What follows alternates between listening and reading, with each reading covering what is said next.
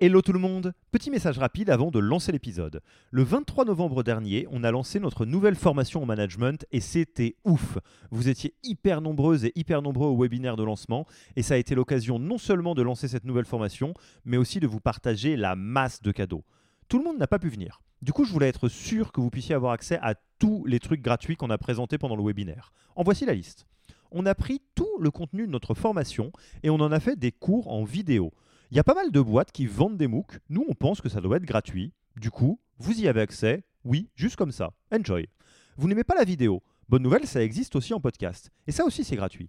Vous préférez un bon vieux Notion? Du coup, on a fait une bible des meilleures pratiques managériales dans un wiki hyper complet auquel vous pouvez avoir accès dès maintenant sans même donner votre mail. Enfin, vous aimeriez bien savoir si vous êtes bon ou pas en management. Du coup, on a, créé un test gratuit pour vous évaluer et savoir si vous êtes plutôt drapeau vert ou drapeau rouge. Il y a pas mal de boîtes qui vendent ce genre de trucs. Nous, on pense que ça doit être gratuit. Et pour avoir accès à tous ces bonus, il vous suffit d'aller sur www.yaniro.co bonus, B-O-N-U-S, et on ne vous demandera même pas votre email promis. Sur ce, je vous laisse avec l'épisode du jour.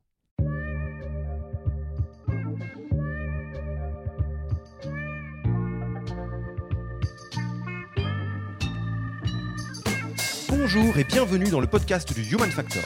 Je m'appelle Alexis Eve et tous les mercredis, je vais à la rencontre des startups les plus véloces pour rentrer en détail dans les bonnes pratiques RH qui leur permettent de faire du facteur humain un levier de croissance plutôt qu'un risque. C'est-à-dire que Vianney, François et moi, donc mes deux associés et moi-même, on a mis 300 euros chacun, 330 euros chacun.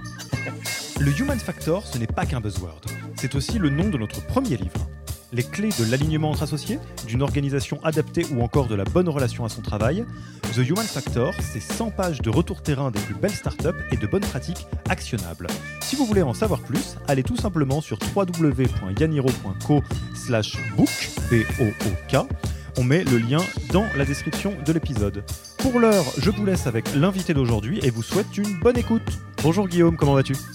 Salut Alexis, ça va super et toi Eh ben écoute, ça va bien. On, on s'est un petit peu battu avec la technique pour cet épisode, mais euh, on est prêt, on est parti et on va enregistrer euh, comme d'habitude le meilleur épisode possible. Et aujourd'hui, euh, bah, c'est Guillaume de l'Emlist qui a accepté notre invitation sur le podcast du Human Factor de Yaniro. Enregistrement toujours à distance, on commence à être tristement très habitué, mais, mais ça nous empêche pas de, de faire des, des, belles choses. Et bah écoute Guillaume, pour toi te laisser te présenter et présenter l'entreprise, on, en parlait. Euh, je te laisserai volontiers la parole parce que tu le feras euh, infiniment mieux que moi. bah, je m'appelle Guillaume Houbet, je suis CEO et cofondateur de Lemlist, qui est une plateforme qui aide euh, les équipes commerciales et les recruteurs à rentrer en contact avec des gens qui sont soit leurs prospects quand c'est les équipes commerciales, soit avec leurs potentiels candidats lorsque c'est des recruteurs. Hmm. donc la boîte, on l'a lancée en 2018, on a plus de 10 000 clients, grosse majorité de nos clients euh, basés à l'international, donc aux États-Unis surtout. Euh, et on a fait un peu plus de 5 millions d'ARR en moins de 3 ans. Voilà, équipe de 35 personnes. Écoute, et euh, vous avez été euh, euh, pas mal remarqué ces derniers temps dans la, presse qui suit un peu les, curiosités start-up, et c'est pas mal lié au sujet dont on va parler aujourd'hui sous un autre angle, c'est que vous faites partie de, de, cette grande famille, pas si grande que ça, mais où il y a quand même du monde dedans, des boîtes qui bootstrap, terme barbare start-up pour dire autofinancement. Exactement, c'est ça. On n'a donc euh, pas levé des fonds et on a commencé la boîte avec 1000 euh, euros au capital, c'est-à-dire que Vianney, François et moi, donc mes deux associés et moi-même, on a mis 300 euros chacun, 330 euros chacun. et, euh, juste pour, l'anecdote, je vais, te laisser le raconter. Il y a, vous avez été la connue récemment pour avoir fait tout le track de levée de fonds pour finalement dire non au bout. Tu peux nous en dire deux mots, même si c'est pas exactement le sujet de l'épisode? Ouais, donc rapidement, en fait, euh, ce qui s'est passé, c'est que j'ai une chaîne YouTube sur laquelle je documente euh, énormément de choses. Comme mon objectif, moi, c'est d'aider plus d'un million d'entrepreneurs à lancer un business rentable, je veux leur montrer un petit peu, euh, leur donner des conseils, leur montrer un peu comment tout se passe en startup. N'étant pas contre la levée de fonds, je m'étais dit que j'allais faire une, une, série un petit peu là-dessus. Et puis, petit à petit, je me suis dit que ça serait cool de montrer vraiment comment on fait pour lever des fonds. Donc on a tout documenté, annoncé euh, qu'on allait lever 20 millions, euh, tout en sachant au fond qu'on allait dire non à la fin parce que nous, on ne souhaite pas lever, on veut continuer à être libre et en hyper croissance. Et une fois qu'on a reçu des offres, donc on a reçu une première offre de 20 millions à une valorisation de 100 millions, puis une seconde offre de 30 millions de dollars que nous avons ensuite refusé. Et ça, ça a pas mal fait parler, sachant que notre objectif, c'était aussi de montrer que le succès d'une boîte doit passer par d'autres critères que l'argent levé. Et aujourd'hui, quand on regarde les médias, on se rend compte qu'en fait, on ne parle uniquement de, de, ça, en fait, des levées de fonds et pas du tout d'autres caractéristiques comme le bien-être de ses collaborateurs, la rentabilité, euh, l'argent généré, donc le chiffre d'affaires, etc. Hmm. Et alors, aujourd'hui, on est sur le podcast du Human Factor, donc on va parler euh, plutôt de, pratiques RH, évidemment, même si euh, dans notre autre podcast sur leadership, on aurait pu parler plus en détail de, ce sujet. avant peut-être de rentrer directement sur les sujets RH liés au bootstrapping, moi j'aurais une question quand même, tu, l'as brièvement évoqué, mais d'où vient, d'où vous vient, parce que j'imagine que c'est partagé avec bah, toutes les personnes clés de de, l'Emlist, euh, cette intention de dire bah, on va s'autofinancer parce que effectivement, euh, dans euh, la manière dont tu décris l'Emlist et quand on voit vos, vos compères, le, réflexe, si je puis dire, c'est plutôt de lever des fonds jusqu'au stade où, je suis d'accord avec toi, des fois on se demande même si c'est bien obligatoire. Et, qu'est-ce qui, toi ou vous, décide de dire bah non, l'autofinancement des deux stratégies, c'est celle qu'on choisit? Alors en fait, c'est au départ, donc déjà à la base, quand euh, on a lancé la list moi, tu vois, je suis, assez jeune. Euh, donc quand j'ai lancé la list j'avais 26, euh, 25 ou 26 ans. Et, et, en fait, au tout départ, moi, j'étais persuadé que pour réussir, il fallait lever des fonds. Donc dans l'écosystème startup, on en parle tout le temps, tout ça. Et quand je parlais avec mes potes, quand je leur disais que j'avais une startup, leur première question, c'était t'as levé combien?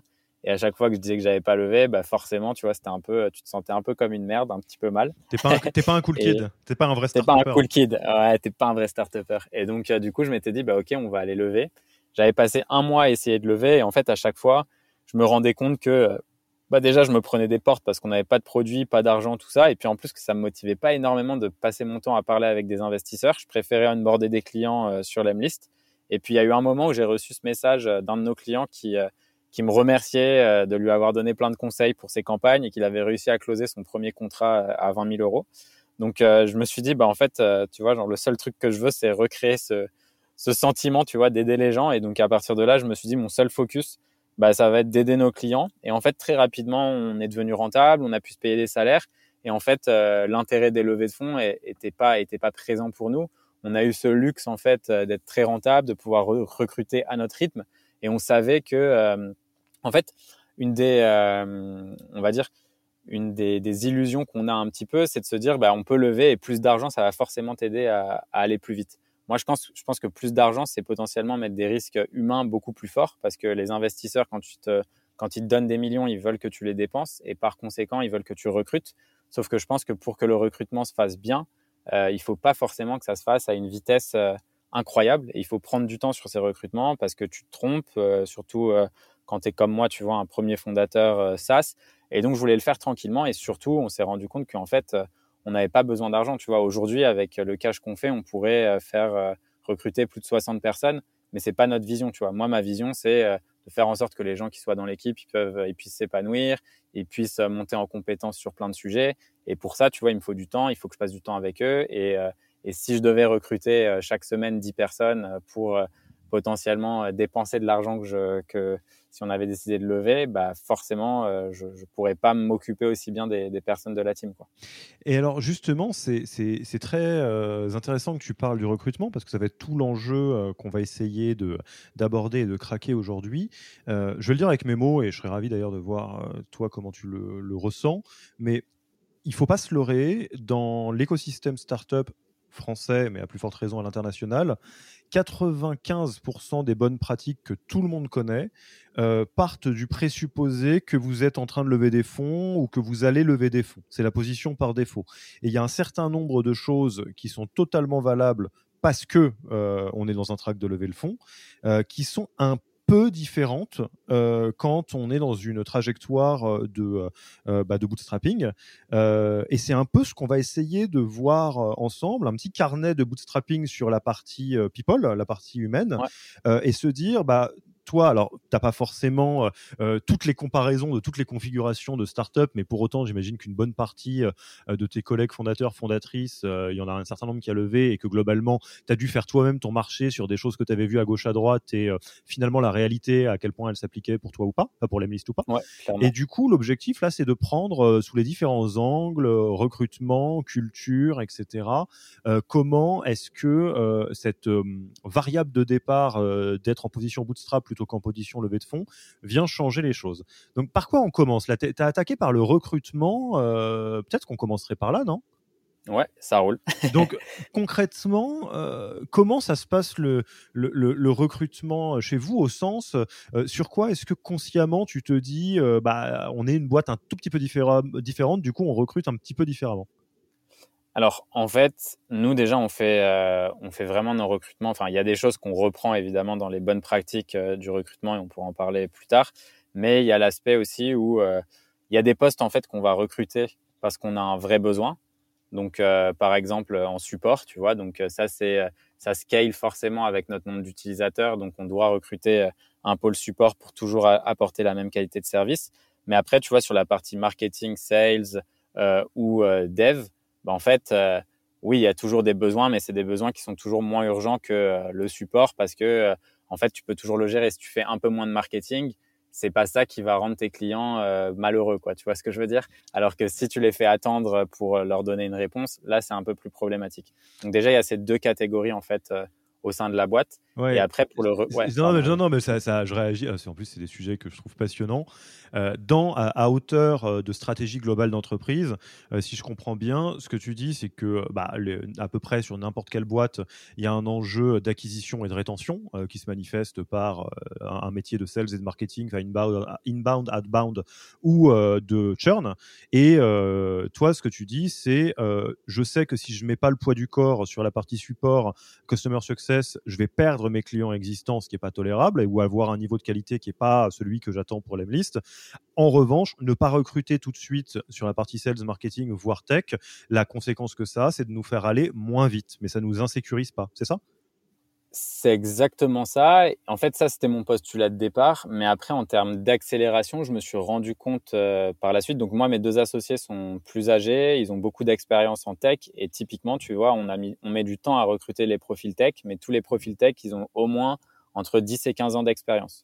Donc, en fait, euh, et pareil, tu vois, pour, pour mes associés, en fait, on sait qu'un très, très bon développeur, c'est l'équivalent euh, de 10 à 15 juniors, tu vois, qui vont faire plein d'erreurs, qui vont te faire perdre du temps, que tu vas devoir former, etc., etc. Donc pareil, tu vois, en fait, en termes d'accélération, je suis pas sûr que ça, c'est un peu une, pour moi, c'est vraiment une croyance et une fausse croyance de se dire que plus tu as de personnes et plus tu grossis vite, tu vois. Euh, parce que tu as énormément de pertes de chaleur, plus tu recrutes de personnes, parce que ça veut dire plus de réunions, moins de personnes qui sont leaders sur des sujets. Enfin, tu as, des effets d'échelle et des problèmes d'organisation qui peuvent rentrer assez rapidement. Et dans tous mes potes, euh, comme tu disais tout à l'heure, qui ont levé aussi beaucoup d'argent, je le vois très bien et je vois très bien les problèmes qu'ils ont. Et c'est pour ça aussi que, euh, tu vois, sur des postes marketing ou sales, ou euh, typiquement, donc, euh, nous, quand on a dépassé le million d'ARR, en fait, on te conseille en général de prendre des gens qui ont beaucoup plus d'expérience. Euh, j'ai pas du tout fait ça. J'ai pris que des gens qui avaient pas beaucoup d'expérience, mais la grosse envie d'apprendre, de se dépasser et, et qui, qui étaient super motivés et amoureux du projet. Et en fait, ça, ça me permet moi de passer du temps avec les équipes, sales, market, et aussi support, parce qu'en vrai, c'est tout ce que j'ai fait tout seul pendant un an et demi. Euh, et ça me permet en fait de, vraiment les former et de vraiment leur insuffler, tu vois, la passion que j'ai euh, aussi pour ce projet, leur donner la confiance euh, qu'ils doivent avoir pour se lancer dans, dans les propres projets qu'ils peuvent créer en interne. Et ensuite, une fois qu'il y a ça et une fois que tu sais que toutes les personnes que tu as recrutées, bah, tu as réussi à vraiment les monter à fond en compétences, Là, tu vois, on peut décider de, lancer une deuxième vague de recrutement. Hmm. Et alors, ça, tu, viens de dire beaucoup de choses. J'essaye de, d'accrocher parce qu'il y a plein de choses que, dans lesquelles j'aimerais qu'on aille en détail. Euh, il y, a une image qui m'est venue, c'est une image de densité, de talent et de valeur. C'est-à-dire quand tu dis, euh, je préfère recruter euh, une personne qui en vaut 10 plutôt que, que 10, même si c'est plus long, plus dur et que ça coûte plus cher, il y a une logique lingot d'or. Tu veux des gens qui sont très denses, mais avec beaucoup de valeur plutôt que un éparpillement et quelque part la vanity metrics du, nombre de personnes de la boîte, c'est pas très important. Parce qu'effectivement, je n'ai pas le ratio nombre de personnes à RR, mais il me semble que vous avez pas à rougir du tout, il me semble. en fait, tu as dit deux choses et, j'aimerais bien avoir ton point de vue et de savoir est-ce que justement c'est différent en, en, tech, en sales, en marketing, en support?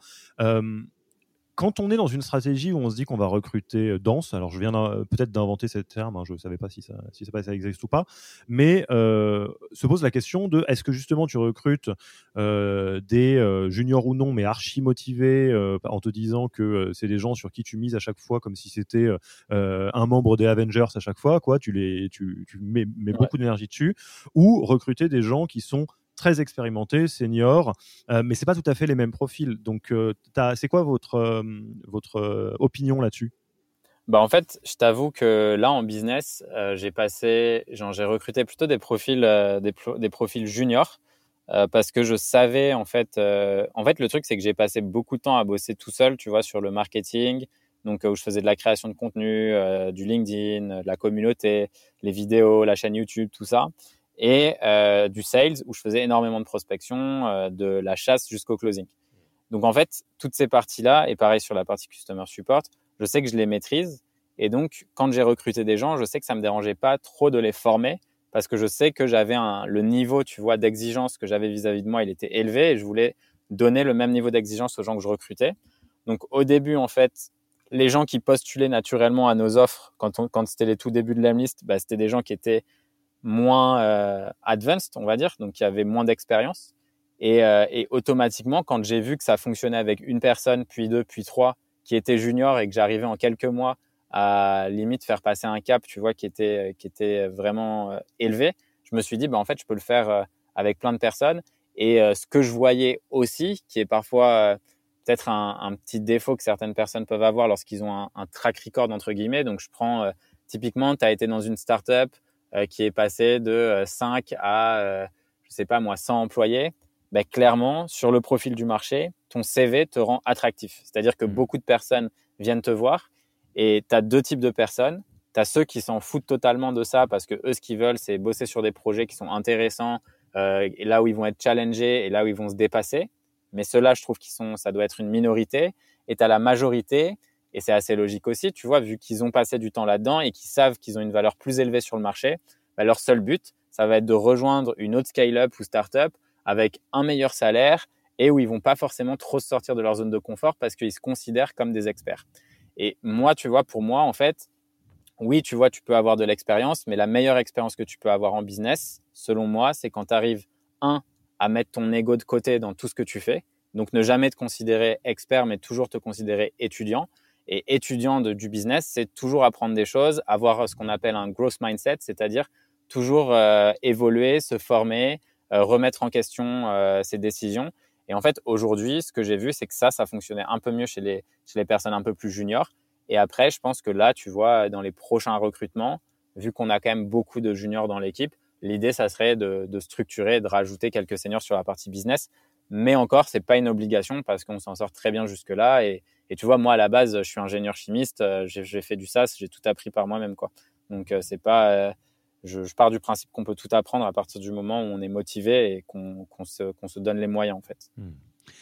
Et, du coup, d'un point de vue très pragmatique, tes associés et toi, comment est-ce que vous, alors à la fois au niveau amont et aval, comment est-ce que vous arrivez à monitorer cette approche de dire, voilà, on veut que des archipépites Est-ce que il y a une question de, de, budget de recrutement qui est entre guillemets bien dessiné en amont et que vous préférez payer deux fois plus quelqu'un qui est deux fois meilleur ou quelque chose comme ça?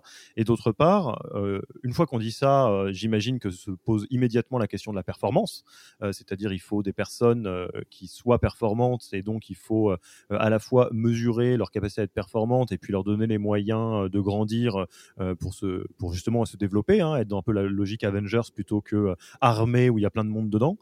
comment vous vous organisez là-dessus?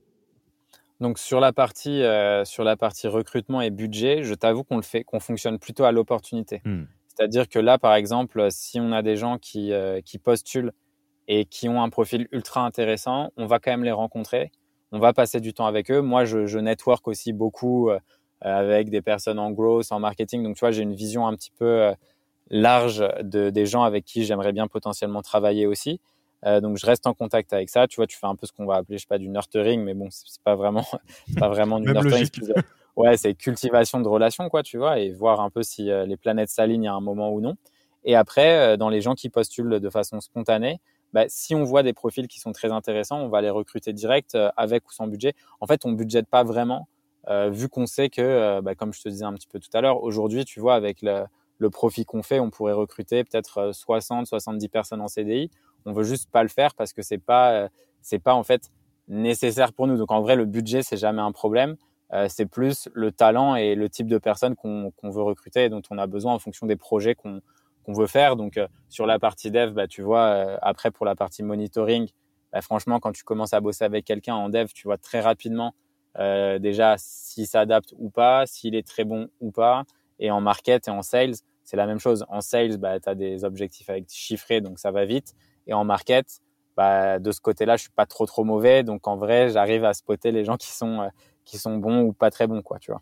Et, du coup, pragmatiquement, euh, parce que c'est effectivement euh, au-delà de la mesure de la performance, se pose la question de du coup, est-ce qu'il y a un niveau d'exigence qui est très élevé En fait, voilà, je, je vais même retourner ma question autrement. Je me demande dans quelle mesure vous êtes dans un paradigme où il y a un niveau d'exigence qui est très élevé, qui fait que quand tu euh, rentres et restes chez l'Emlist, c'est que globalement, tu as été trié sur le volet parce que toi, tu as un niveau d'exigence de toi à toi qui est élevé et du coup, tu sais euh, qu'est-ce qui est attendu pour telle ou telle euh, fonction. Et virgule ou est-ce que c'est ce fameux cas de figure qu'on a vu chez pas mal de jolies boîtes dans lequel vu que tout le monde est bon par nature vous recrutez que des gens hyper bons. Ça se fait un peu mécaniquement quoi. Le talent attire le talent Ouais, ça clairement, euh, ça clairement on le voit et on voit aussi, tu vois, dans les dans les entretiens qu'on peut faire, euh, soit on envoie un peu des questionnaires de feedback ou autre, euh, tu vois, aux équipes de façon anonyme, et on voit clairement qu'un des points ultra positifs, c'est ça en fait, c'est que tout le monde se sent intellectuellement ultra stimulé et challengé dans la boîte, parce qu'il y a un niveau d'exigence qui est élevé et donc du coup ça attire aussi des personnes qui ont cette envie de se dépasser, d'apprendre énormément et euh, on a, en fait, dans nos process de recrutement, on essaye de faire en sorte de prendre des gens qui ont un profil un peu entrepreneur, dans le sens où ils vont être honneurs et décisionnaires sur des sujets spécifiques. Et euh, chaque, en fait, chacune des, chacun des jobs aujourd'hui qui est occupé euh, par les gens, enfin, tu vois, des postes, quoi, en vrai, par, occupés par chaque personne, il n'y a pas vraiment de fiche de poste, dans le sens où même si tu as une ligne de J'interromps l'épisode une petite seconde pour vous rappeler que si vous voulez avoir accès à tous les bonus gratuits qui accompagnent notre nouvelle formation management, il vous suffit d'aller sur www.yaniro.co slash bonus. Sur ce lien, vous trouverez gratuitement toute notre formation en version vidéo MOOC, en version podcast et la boîte à outils du management Notion qui était jusqu'alors réservée aux managers conformés dans la version payante de notre formation. Oui, on n'aime pas trop vendre des secrets. On préfère vous les offrir et parier que vous bosserez avec nous si vous avez envie de les implémenter plus vite. Sur ce, retour à l'épisode. De conduite euh, par rapport à, ta mission, donc un sales, bah oui, il va devoir faire des rendez-vous clients et closer. Mais en vrai, à côté de ça, on laisse toujours, on va dire, entre 25 et 30% du temps pour faire autre chose. Donc, euh, autre chose, ça veut dire se former, ça veut dire tester d'autres choses, ça veut dire euh, bah, faire peut-être un, autre canal d'acquisition. Je te donne un exemple très concret. Euh, Simon, dans l'équipe, lui, tu vois, pour lui, c'était important. Euh, il vachement, il a fait vachement, vachement de sales. Il est très, très bon. Il est monté en compétences euh, ultra rapidement. Il devient très, très bon en outbound et tout. Pour lui, c'était important de un passer du temps sur LinkedIn. Donc, on a mis en place tout un système pour l'aider à construire sa personal brand, poster des posts qui sont de plus en plus percutants, tout ça. Et donc, après 7-8 mois, il fait des posts à plus de 200 000 vues, tu vois. Ça, c'est un premier point. Et ça, ça génère quoi? Ça génère bah, que Simon, il est souvent euh, interviewé, on l'invite sur des euh, webinars, euh, il peut discuter, il fait des présentations, il donne parfois des cours dans des écoles. Et donc, tu vois, tout ça, techniquement, c'est pas du tout un truc qu'un sales devrait faire, quoi. Enfin, tu vois, sur, sur une fiche de poste classique. Mais en fait, du fait qu'on laisse un pourcentage de temps pour la formation, le test, tout ça et l'évolution, ça permet en fait d'avoir ce type d'ouverture. Et ça, on essaye de le faire globalement sur euh, chaque poste. Et alors, ouais, on, a, on a parlé un peu du recrutement, on pourrait encore euh, explorer, mais là, euh, je te propose de faire une petite bascule sur le développement RH, du coup. Euh, tu viens de dire un, point clé, tu as dit laisser du temps pour former, et, j'imagine, mais tu m'arrêtes si ça fonctionne un peu différemment, que dans une logique de bootstrapping et de d'essayer d'avoir la meilleure équipe avec le plus petit nombre dedans, plus ou moins, ça veut dire aussi que vous misez fort sur chaque membre de l'équipe pour qu'il grandisse extrêmement fort. Comment ça se manifeste ça chez vous? Ouais, alors en fait, il y a la formation, elle vient essentiellement donc la partie tech, c'est un peu différent parce qu'ils ont tous beaucoup d'expérience, mais après Vianney et François, c'est vraiment des tueurs. Donc tu vois, enfin Vianney, c'était le représentant et l'ambassadeur d'un framework en JavaScript. Donc en fait, il est, vraiment brillant et François, idem, c'est deux frères, tu vois. Donc ils sont très très forts et du coup, même des gens qui ont 15 ans d'expérience, bah, ils arrivent à les challenger et les faire monter en compétences. Et après, sur la partie business, en fait, je passe, euh, je passe du temps euh, quand les personnes arrivent dans l'équipe pour euh, leur donner du feedback. Après, tu vois, j'ai aussi Vouk qui est notre head of growth, qui lui, tu vois, bah, en fait, il est devenu head of growth parce qu'il était notre premier employé, donc c'était logique, tu vois, c'était son, il était head of growth de 1 au tout départ, même si en vrai son poste au départ c'était plus, on va dire bras droit, tu vois, donc je mmh passais beaucoup de temps à le former, pour à l'aider à monter en compétences, tout ça. Et là, du fait que j'ai un petit peu moins de temps aussi pour, euh, pour l'aider à gérer toute cette partie, bah, typiquement, un truc que je vais faire, c'est euh, là, on a pris un coach euh, externe qui vient et qui va l'aider à monter en compétences pour atteindre ses nouveaux objectifs de Head of Growth qui sont plus sur l'aspect managérial, etc. Donc, quelqu'un qui vient d'extérieur pour l'aider à monter en compétences. Mais globalement, en interne, donc, soit on a ce sujet où on va faire venir quelqu'un de l'extérieur, soit on a le sujet où en interne, on a déjà énormément de connaissances, donc on fait en sorte de tout partager. Ça, c'est le deuxième point. Ou le troisième point, c'est euh, en fait, ça fait partie des KPI qu'on donne aux gens. C'est-à-dire que euh, dans chaque, euh, chaque département, tu dois rencontrer, enfin tu dois, c'est ce que je, je, donne aux gens à, faire. Après, s'ils le font pas, bon, ça peut dépendre des, des, mois, tu vois, mais ils doivent rencontrer cinq personnes qui sont en dehors de leur network. Donc, un, ça les aide à utiliser Lemlist parce qu'ils font de la prospection, du coup, mais pour faire du networking. Deux, donc comme ça, ils voient le produit, ils peuvent faire des feedbacks. Deux, ça leur permet de rencontrer des gens. Donc par exemple, tu bosses en customer support chez nous, bah, je vais te dire, ça serait cool que tu rencontres d'autres personnes qui utilisent Intercom comme nous et qui sont euh, des SaaS euh, self-service, tu vois, qui sont dans le même truc pour savoir qu'est-ce qu'ils font eux pour améliorer leur process euh, qualité, qu'est-ce qu'ils mesurent comme métrique, c'est quoi. Enfin, tu vois, en fait, essayer de s'imprégner vachement de, de, ce que font toutes les autres startups afin que nous, on puisse prendre et refaire un petit peu tout à notre sauce en prenant que le meilleur de partout, tu vois. Et, pour ça, bah, tu vois, c'est laisser aux gens et leur donner des KPI qui soient sur du networking, qui soient sur de la formation et, euh, de la montée en compétences. Et, donc, il y a vraiment ce KPI, comment ça se manifeste? Enfin, Ils ont un, OKR euh, trimestriel, un truc comme ça? Ouais, c'est ça, c'est 5 par mois en gros. Genre, ça fait partie des trucs pour le support, pour les sales et pour le market que je mets et, et qui est là. Voilà. Et bah, écoute, euh, canon. Et est-ce qu'il y a d'autres euh, aspects dans vraiment euh, la spécificité Bootstrap qui te semble flagrant sur la partie people? Parce que là, effectivement, si on dézoome, on, voit que la, logique sous-jacente, c'est de se dire, on essaye d'élever chaque personne à son potentiel maximum pour éviter cette fameuse perte de chaleur, comme tu disais, plus euh, il n'y a pas besoin d'accélérer comme des fous euh, en mode Mad Max sur E-Road euh, quand on peut prendre le temps de consolider, ce qui à terme, en plus, ça avoir un effet boule de neige, fait que vous avez plein de fonds propres pour faire des folies si vous le voulez, en fait.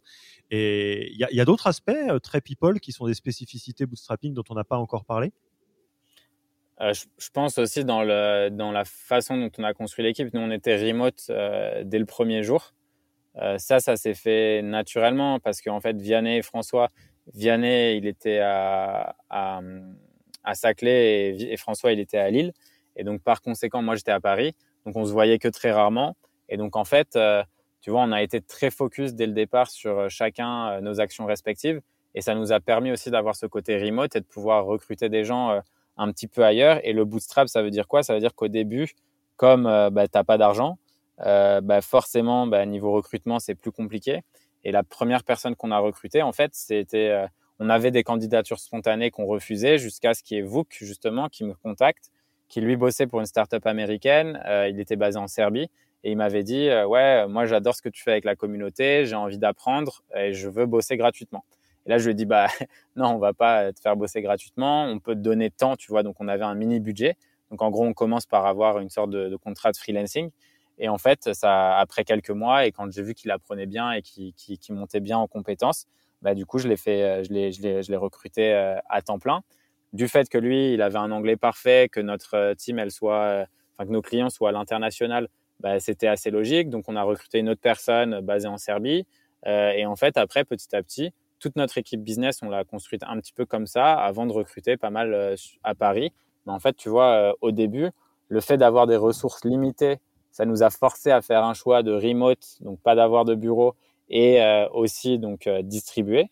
Et en fait, ça, tu vois, cette contrainte, ça a été un avantage pour la suite parce qu'en fait, aujourd'hui, tu regardes, pour trouver des gens qui parlent très bien et qui sont bilingues français-anglais en France euh, et qui bossent en market et tout, bah, t'en as, mais c'est pas non plus, euh, voilà quoi, tu vois, t'as pas hmm. non plus un milliard de choix, même si ça devient de plus en plus fréquent. Et alors que là-bas, tu vois, en Serbie, ils parlent tous, ils sont tous bilingues anglais, donc on a commencé à créer une équipe support là-bas. Euh, et puis en fait, ça avait, ça avait pas mal d'avantages du fait qu'on soit remote, nous ça nous posait pas de problème. Donc en fait, cette contrainte nous a permis de structurer une équipe distribuée au départ et, euh, et donc de booster euh, la croissance euh, très rapidement en fait. Hmm. Mais une erreur qu'on a faite aussi, oui, bah oui si évidemment, si on peut en parler, c'est que en fait, tu vois, il y a beaucoup de gens qui ont tendance à recruter des développeurs freelance dans les pays de l'Est, alors que nous, tu vois, on n'a recruté aucun dev en freelance. On a recruté plutôt sur la partie business et customer support. Et en fait, quand Vianney voyait ça, ils se sont dit, bah, en fait, ça serait cool que nous aussi on recrute. Donc, ils ont voulu recruter un freelance. Et en fait, on a recruté un freelance basé au Brésil. Euh, et en fait, ce mec-là euh, était vraiment mauvais. Donc, en gros, il a créé d'énormes bugs, etc. Et en fait, il s'est barré avec le, le code d'un de, nos side projects euh, qui s'appelait Lempod et qu'on a revendu. En fait, Lempod, c'était un projet qu'on a lancé en 2019, alors que Lemlist, on l'avait lancé en 2018. Et en gros, en 2020, on a revendu Lempod après l'avoir monté à plus de 600 000 dollars de revenus récurrents annuels. Et on l'a revendu à un groupe d'entrepreneurs australiens. Mais ce mec-là, euh, Nilsson, quand on, quand on lui a dit qu'en fait on pouvait plus bosser avec lui, puisqu'en vrai il était vraiment mauvais et il créait plein plein de bugs, en fait il s'est barré avec le code, il a tout copié-collé et il a relancé un projet.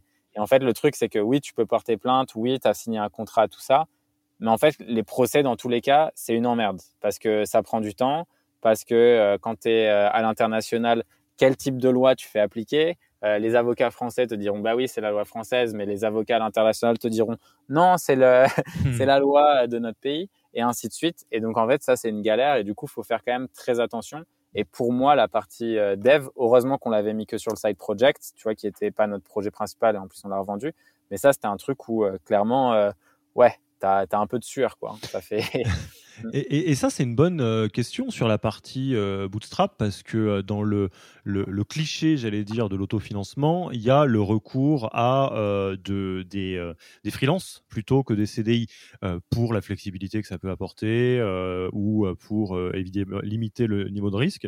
là, c'est quoi votre position après quelques années maintenant que l'Emlist a un peu plus de, corps? Est-ce qu'il y a des choses Est-ce que vous êtes passé en disant bah, autant que possible, on recrute en CDI est-ce que vous vous dites qu'il y a tel type de, mission euh, qu'on confie toujours à des freelances? Vous en êtes où là-dessus?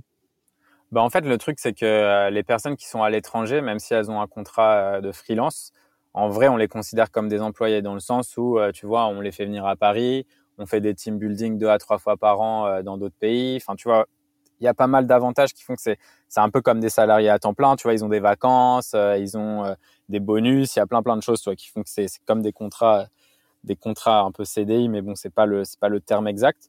Et en fait, euh, aujourd'hui, avec le recul, bah, en fait, les deux les deux sont un bon mélange dans le sens où euh, même si on a des bureaux et qu'on a des CDI, je trouve que ça marche bien d'avoir euh, ce côté un peu remote parce que tu as des gens qui aiment le remote et qui sont très bons pour bosser en télétravail et qui adorent ça, tu vois. Et donc c'est cool parce que ils s'y retrouvent dans ce mode de travail. Et après, tu as d'autres personnes qui sont plus bureau et moi, j'en fais partie, tu vois, j'aime bien être euh, entouré de personnes, etc.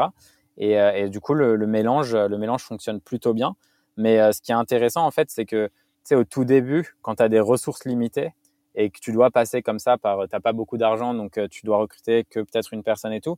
Mais en fait, ça te force à faire des choses qui, des choix qui pour moi sont, sont super importants dans un business, c'est-à-dire être focus sur ce qui va te rapporter de l'argent, être focus sur ton profit. Euh, tu peux pas tout faire, t'as pas une infinité de choix. Et en fait, la contrainte pousse à la créativité. Hmm. Et en gros, même si maintenant, aujourd'hui, on n'a plus du tout besoin d'être euh, sous euh, contrainte ou quoi, et on peut investir exactement là où on veut, autant qu'on veut, tout ça, parce que bon, voilà. Mais en vrai, moi, j'aime bien garder ce sentiment euh, un peu de contrainte, mais évidemment en payant toutes les personnes avec de très bons salaires, mais garder un peu ce, ce sentiment de, de contrainte pour que chacun puisse vraiment comprendre qu'il a un rôle essentiel dans la croissance de la boîte. Et en fait, c'est un côté que tu perds, je pense, quand tu dépasses les 100 personnes, tu vois. Hmm.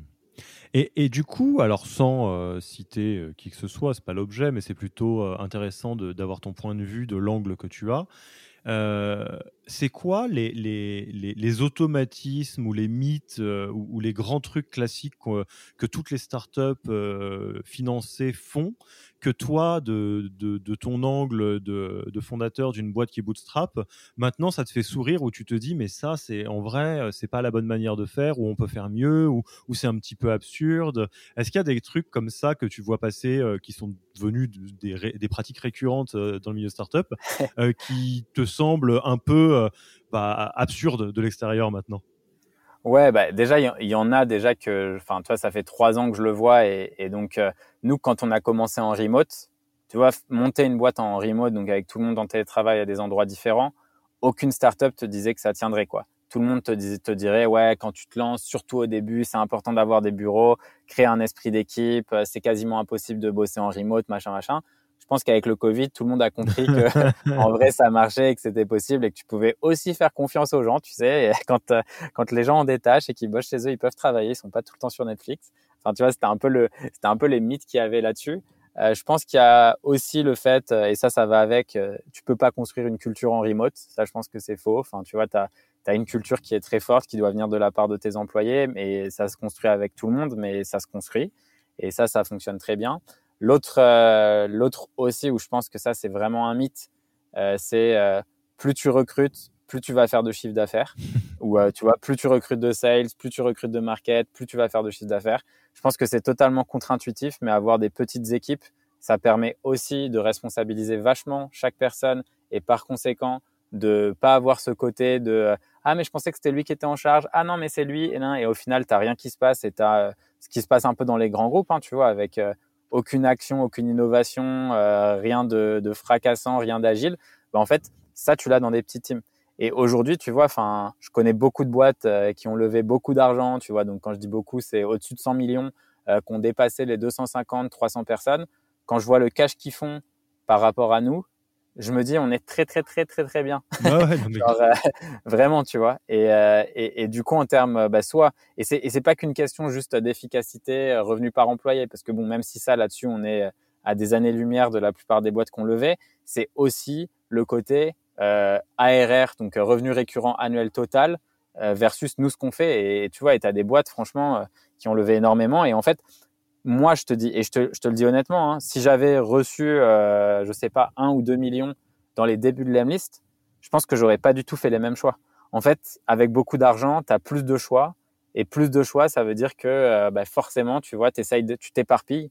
Et quand tu t'éparpilles, bah, tu te concentres pas forcément sur, le, sur les, les choses qui ont le plus d'impact et qui sont les plus essentielles. Tu vois. Et, euh, c'est ce qui fait la différence. Alors, on sort un peu du côté euh, people, mais euh, où tu te dis Ah non, mais là, ce qu'il faudrait faire, c'est des grands 4 par 3 dans le métro pour faire tomber plein de clients parce que tu comprends XYZ. Sauf qu'en vrai, ça coûte 15, 20, 35 000 balles de faire ça. Alors, du coup, vu que j'ai pas cet argent, bah, je vais tabasser LinkedIn pour trouver mes premiers clients à la main. Quoi. ouais, c'est bah, exactement ça. Où tu vois, genre, je vais payer une agence 50K ou 100K pour euh, tout rebrander, changer le logo, tout ça. Alors qu'en vrai, est-ce que ça change vraiment quelque chose? Oui, tu as un plus joli site. Oui, tes potes, ils ont vu que tu avais levé et tu es content et ça te fait mousser. Mais dans les faits, euh, typiquement, en fait, tu vois, je te, reprends un, autre exemple. J'ai passé 18 mois solo à faire marketing, sales, support. Ce qui veut dire que tous les jours, même plusieurs fois par jour, j'étais qu'avec nos clients. Je faisais que parler à nos clients, j'écrivais du contenu qui intéressait les gens, je faisais tout pour bien les comprendre et faire en sorte que qu'ils soient le plus successful possible. Quand je vois des, des, entrepreneurs qui lèvent des fonds, ils me disent quoi? Le premier truc, c'est ah je vais recruter un sales, ah je vais recruter un gros hacker, ah je vais recruter. Et en fait, ils recrutent des gens pour faire des choses qu'ils n'ont jamais faites. Du coup, comment est-ce que tu sais que ton sales il est bon et qu'il est performant? Comment est-ce que tu sais que ton market a bien compris euh, la proposition de valeur? Comment est-ce que tu sais? C'est sûr que oui, tu peux leur faire confiance et c'est important de leur faire confiance, mais en fait, si tu l'as jamais fait toi, tu auras toujours ce côté un peu incertitude. Et faut pas oublier que quand tu te mets à lever des fonds, bah en fait, tu deviens aussi un peu un financier. C'est-à-dire que toi, ton objectif, c'est bah, tout le temps d'avoir les métriques qui soient clean pour aller relever parce que très rarement, les boîtes qui lèvent des fonds se disent j'ai fait un seed et après, c'est fini, tu vois. C'est j'ai fait un mmh. seed, mais je prépare mon, ma série A dans 12 mois, ce qui veut dire que 6 mois avant, il faut que tu la prépares et ainsi de suite pour la série B, puis C, puis D. Et c'est un peu, tu perds vachement, je trouve, le côté business qui pour moi est essentiel pour la croissance de ta boîte. c'est rigolo en, t'écoutant, euh, mais je, mets ça comme une ouverture parce que c'est un sujet plus global de Bootstrap. Euh, en fait, ça me fait penser aux pratiques qu'on peut trouver dans un milieu d'entrepreneurs qui est totalement différent euh, du milieu startup. Euh, c'est le milieu des infopreneurs. Euh, donc toutes les personnes qui montent des business, qui peuvent d'ailleurs avoir mauvaise réputation, mais de formation en ligne, de dropshipping, de choses comme ça, qui se revendiquent un peu de la philosophie de la semaine de 4 heures, où finalement, effectivement, si on caricature à gros traits, c'est toute l'essence du bootstrapping, il y a un focus sur la construction et la rentabilité avant un focus sur la croissance, qui est la base du milieu startup. Mais c'est rigolo parce que l'Emlist, en tant que euh, est euh, dans l'univers startup, les deux pieds dedans, mais avec une mentalité qui me semble assez proche de, euh, bah, du milieu infoprenariat et semaine de 4 heures. Je sais pas ce que tu en penses. Ouais, ouais, c'est clair. Bah, en fait, c'est vrai que le, la partie infoprenariat, comme tu le disais, tu vois, c'est connoté euh, de façon très négative parce que tu as, beaucoup à ce côté où on se moque un peu. Nous, on se moque un peu chez nous aussi, tu sais, de on va t'apprendre à faire de l'argent sans avoir d'argent. Ouais, exactement. un peu ce côté La question, elle est vite répondue, tout ça, tout ça. voilà, c'est ça. Mais après, c'est vrai que globalement, ça reste des gens qui euh, sont des très petites équipes en général quand ils bossent, qui vendent des formations et qui font de l'argent. Enfin, tu vois, tu as euh, Stan Leloup, par exemple, qui a sa chaîne YouTube. Euh, eux, ils ont une équipe de 4-5 avec Marketing Mania. Ils doivent pas être loin, je crois. Ils, font pas mal de cash. Et en vrai, euh, bah voilà, tu vois, c'est simple. C'est euh, chacun est focus. ils ont bien réparti qui fait quoi. Et ça, reste, tu vois, très orienté business. Et ils se disent pas, on va lever des fonds pour recruter 100 personnes. Ils pourraient recruter plus de personnes, mais ils savent que c'est pas ce dont ils ont besoin, tu vois. Non, mais je, pensais exactement à Stan typiquement. Enfin, c'est le, bon exemple. Je ouais, c'est un bon exemple, quoi. Euh, écoute, euh, je pense qu'on a fait un bon tour là et qu'on pourrait passer euh, tranquillement à, la fin de l'interview. déjà, où est-ce qu'on te retrouve? Alors, il y a, où est-ce qu'on te retrouve? Il y a l'Emlist, il y a toi et, il y a toi en tant que ce que tu apportes au plus grand nombre par ta chaîne YouTube. Où, est-ce qu'on te, où est-ce qu'on renvoie les gens qui nous écoutent? Alors, euh, si vous avez des questions ou autres, vous pouvez toujours me contacter sur LinkedIn. Donc, euh, c'est mon profil, c'est g. Euh, et ensuite, pour Instagram ou YouTube, c'est Guillaume Moubèche. Et, après, pour l'Emlist, l'Emlist.com. Allez, parfait. On mettra tout ça dans, la description. quelles seraient les ressources que tu recommanderais aux auditeurs, aux auditrices qui nous écoutent? Sachant qu'on a parlé pas mal euh, de remote et pour ceux qui sont intéressés par ce sujet, il y a des très bonnes ressources sur le blog de Basecamp, mais surtout sur le blog de Zapier. Euh, donc Zapier, euh, gros outil SaaS qui, qui s'est construit totalement en remote. Et en fait, ce qui est intéressant, c'est que chaque année, ils publient un peu leur carnet de bootstrapping d'ailleurs où ils expliquent un peu tout ce qu'ils ont fait et leur équipe maintenant, euh, je crois qu'il y a 300 ou 400 personnes, enfin peut-être encore plus maintenant, 400, 500. Et donc chaque année, tu vois un peu leur organisation, comment ils grossissent, tout ça, et ce qui a changé, leur challenge. Donc euh, c'est assez intéressant, beaucoup de learning, beaucoup d'apprentissage. Donc, euh, je, je, recommande cette, euh, ces deux blogs. et, euh, et, tu connais un peu la, la, tradition du passage de flambeau. L'idée, c'est de, de pouvoir rencontrer des gens extrêmement intéressants par le biais de personnes intéressantes. On a à peu près les mêmes KPI que tes équipes. On essaye de rencontrer le plus de monde possible à l'extérieur. qui est-ce que tu aimerais qu'on rencontre pour un prochain épisode du podcast Human Factor, donc plutôt RH en, en startup? Et ce serait quoi la question que tu aimerais que je lui pose de ta part? Alors, euh, je vais dire Kevin Duchier qui bosse euh, maintenant chez, chez Germinal, qui avant était euh, au marketing chez Toucantoco, mais qui est DRH maintenant. Et donc, ce qui est très intéressant, je pense que c'est son. il y a deux questions que j'aimerais que tu lui poses. du coup, comment est-ce qu'il gère chez eux les performance reviews? Parce que ça, c'est un truc, je sais qu'il a vachement processisé et euh, je devais faire un lunch avec lui, mais Covid est arrivé, on n'a pas eu le temps. On le fera pour toi, on le fera pour toi, on pose la question. C'est gentil. et, euh, et, euh, et, ensuite, la deuxième question, c'est comment est-ce qu'ils ont fait? Parce qu'ils ont fait un gros pivot, ils sont passés du modèle d'agence à un modèle SaaS, donc software logiciel. comment est-ce que tu fais quand tu dois laisser partir une grosse partie de ton équipe pour recruter de nouvelles personnes? Top, et bah Kevin, prépare-toi, tu vas recevoir un email dans, dans l'après-midi probablement. Écoute, Guillaume, c'était un, vrai plaisir, et puis bah, du coup, j'encourage toutes les personnes qui ont été particulièrement intéressées par ton histoire et l'histoire de l'Emlist à te suivre, parce que toi, tu documentes beaucoup ce que tu fais, et c'est ton but, tu disais, d'aider le plus d'entrepreneurs possible. Et bah moi, il me reste plus qu'à te dire à très vite et à la prochaine. Peut-être que tu reviendras dans le futur, qui sait? Avec grand plaisir, c'était très cool Alexis, merci beaucoup pour l'invite. Ciao, ciao. Merci d'avoir écouté cet épisode. S'il vous a plu et que vous ne voulez rater aucun nouvel épisode, abonnez-vous à la newsletter en allant sur le site www.yaniro.co. Et à mercredi prochain pour le prochain épisode. Merci d'avoir écouté cet épisode. Petit rappel, si ce n'est pas encore fait, pour accéder à notre formation au management dans sa version gratuite, il vous suffit d'aller sur www.yaniro.co slash bonus, B-O-N-U-S. Vous y trouverez gratuitement toute notre formation en version vidéo MOOC, podcast et la boîte à outils des meilleures pratiques du management dans un Notion récapitulatif. Et on ne vous demandera même pas votre email, c'est promis. Profitez bien de cette formation gratuite et à mercredi pour un prochain épisode.